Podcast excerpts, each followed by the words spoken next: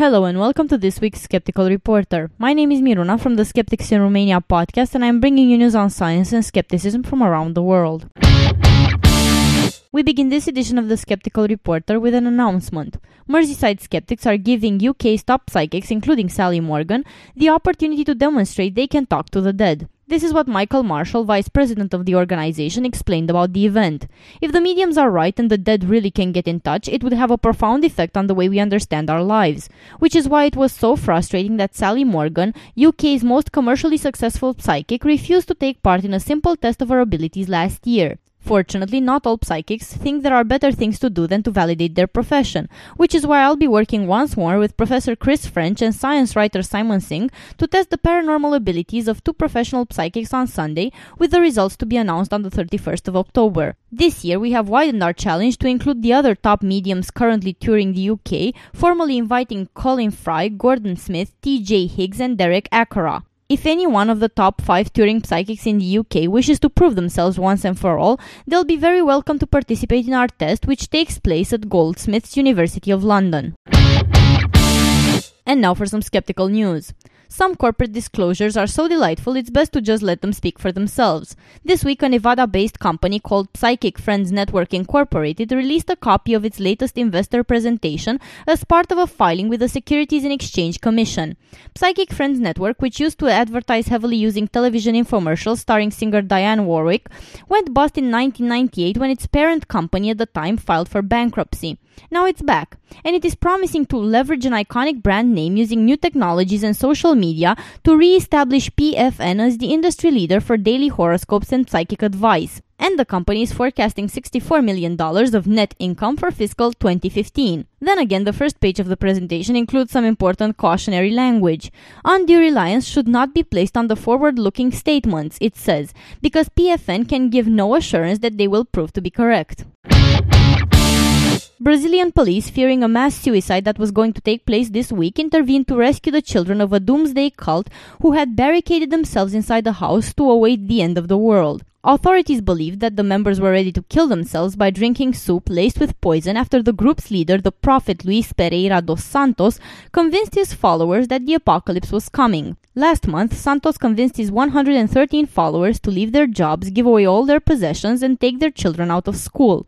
On Thursday evening, 50 military policemen forced their way into the home and removed 19 babies and children after they received credible information that the group had planned to kill themselves by drinking poison. Police say that during the operation, a significant quantity of rat poison was found at the residence. The children will be placed in care homes. Children's judge Maria Luisa de Moura issued the protection order that allowed the police to remove the children and said, We believe that a mass suicide or murder may happen using a soup ingested by cult members. The adults are free to act of their free and spontaneous will, but we have to make sure that nothing happens to the children. In a highly unusual move, Academics Review, an association with global membership including academics, researchers, teachers, and authors who commit to peer review for the purpose of establishing sound science, criticized popular television celebrity Dr. Mehmet Oz for his show on genetically modified crops and foods. This is what the organization explained. An October 2012 airing of the Dr. Oz television program includes the use of graphic images alleging associations between specific health risks and foods from crops produced using agricultural biotechnology. We, the undersigned academics, scientists, researchers, health and related professionals, find these claims and corresponding graphic representations to be highly misleading and irresponsible. Dr. Mehmet Oz has repeatedly allowed Jeffrey Smith, an activist with no scientific or medical background or other relevant credentials, to appear on his program and make claims that GMOs are somehow associated with human health and safety risks. As Dr. Oz and his producers have been repeatedly informed, the safety of biotech derivated foods has been thoroughly addressed by the international scientific community through decades of peer reviewed, published research. We urge Dr. Oz to make an immediate public statement disavowing these misleading health claims promoted by his show, and we urge his program promoters, sponsors, and distributors to reevaluate their continued involvement with this or any other programs which promote such baseless and irresponsible health claims. Unknown gunmen have killed a polio vaccinator in Pakistan's southwestern province of Balochistan, highlighting resistance to the country's immunization campaign, officials say. The shooting happened in the provincial capital Quetta, a day after a three day campaign kicked off across the country. Balochistan, which borders Afghanistan and Iran, is plagued by sectarian violence between the minority Shiite and majority Sunni community, as well as by Taliban attacks and a separatist insurgency. The Taliban have banned immunizations in some areas, condemning the campaign as a cover for espionage since a Pakistani doctor was jailed after helping the CIA track down Al Qaeda chief Osama bin Laden using a hepatitis vaccination program.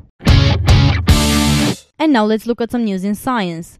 Since public health officials began recommending in 2006 that young women be routinely vaccinated against HPV, many parents have hesitated over fears that doing so might give their children license to have sex. But research published in the journal Pediatrics may help ease those fears.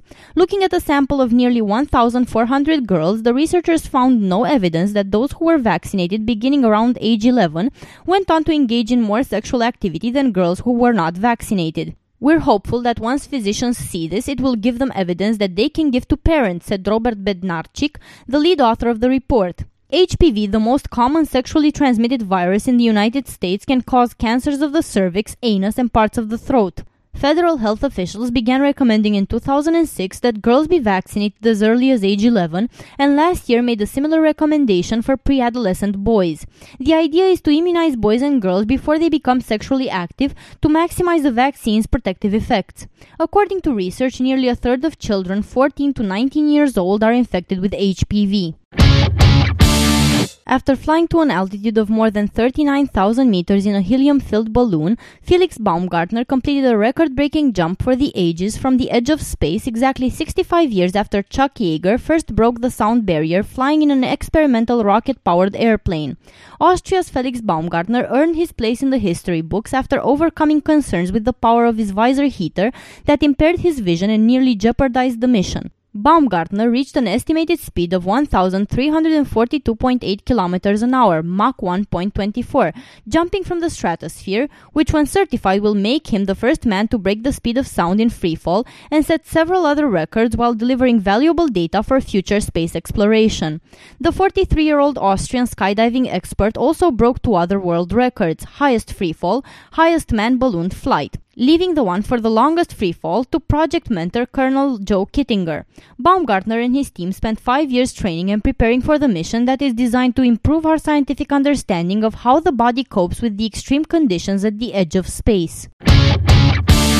European astronomers have discovered a planet with about the mass of Earth orbiting a star in the Alpha Centauri system, the nearest to Earth. It is also the lightest exoplanet ever discovered around a star like the Sun. The planet was detected using the HARPS instrument on the 3.6 meter telescope at La Silla Observatory in Chile. Alpha Centauri is one of the brightest stars in the southern skies and is the nearest stellar system to our solar system, only 4.3 light years away. It is actually a triple star, a system consisting of two stars similar to the Sun, orbiting close to each other, designated Alpha Centauri A and B, and a more distant and faint red component known as Proxima Centauri. Since the 19th century, astronomers have speculated about the planets orbiting these bodies, the closest possible abodes for life beyond the solar system. But searches of increasing precision had revealed nothing, until now. Our observations extended over more than four years using the HARPS instrument and have revealed a tiny but real signal from a planet orbiting Alpha Centauri b every 3.2 days, said Xavier Dumusque, lead author of the paper on the discovery. A European team of scientists has built the first atlas of white matter microstructure in the human brain. The project's final results have the potential to change the face of neuroscience and medicine over the coming decade.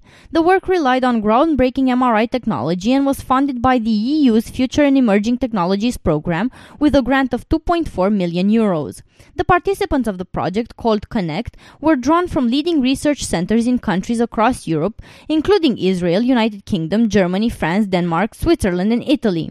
The new atlas combines three-dimensional images from the MRI scans of 100 brains of volunteers. To achieve this, Connect developed advanced MRI methods, providing unprecedented detail and accuracy. Currently, biomedical research teams around the world studying brain science rely on a brain atlas produced by painstaking and destructive histological methods on the brains of a few individuals who donated their bodies to science. The new atlas simulates the impossible process of painstakingly examining every square millimeter of brain tissue, of which there are around 100 million per brain, with a microscope while leaving the brain intact. The key novelty in the atlas is the mapping of microscopic features such as average cell size and packing density within the white matter, which contains the neuronal fibers that transmit information around the living brain. And now, in local news from Romania, we learned that the classification of institutions with research activities in the country revealed a startling situation. A lot of private universities came on lower positions than high schools, environment agencies, and factories. The list, put together by Scientists Association Ad Astra, looked at ISI Thomson scientific articles that have an international importance and impact. In other words, high school students learn from better trained teachers that are more interested in quality research than some students in universities. This was Miruna for the Skeptical Reporter. This show was recorded today, the 19th of October 2012. Thank you for listening.